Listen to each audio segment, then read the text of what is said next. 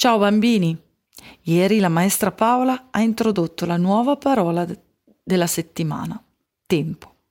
Oggi mi farò aiutare da due scienziati per parlare di come percepiamo il tempo.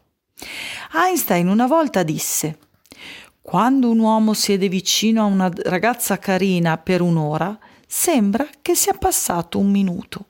Ma fatelo sedere su una stufa accesa e per, per un minuto e gli sembrerà più lungo di qualsiasi ora. Provate a ripensare a quanto sembri lunga un'ora di grammatica rispetto a un'ora di intervallo o di motoria. Il matematico Stephen Hawking sostiene che ogni singolo individuo ha una propria personale misura del tempo. Pensando alla nostra classe, immagino che per Jared le lezioni di matematica della maestra Paola durino meno rispetto a quelle di grammatica, come per Piero le lezioni di storia. Che dite?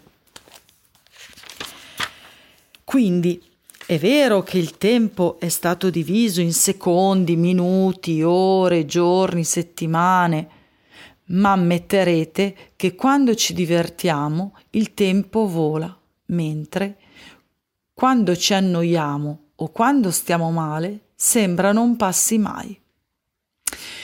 Domani il maestro Andrea ci parlerà di un altro aspetto del tempo.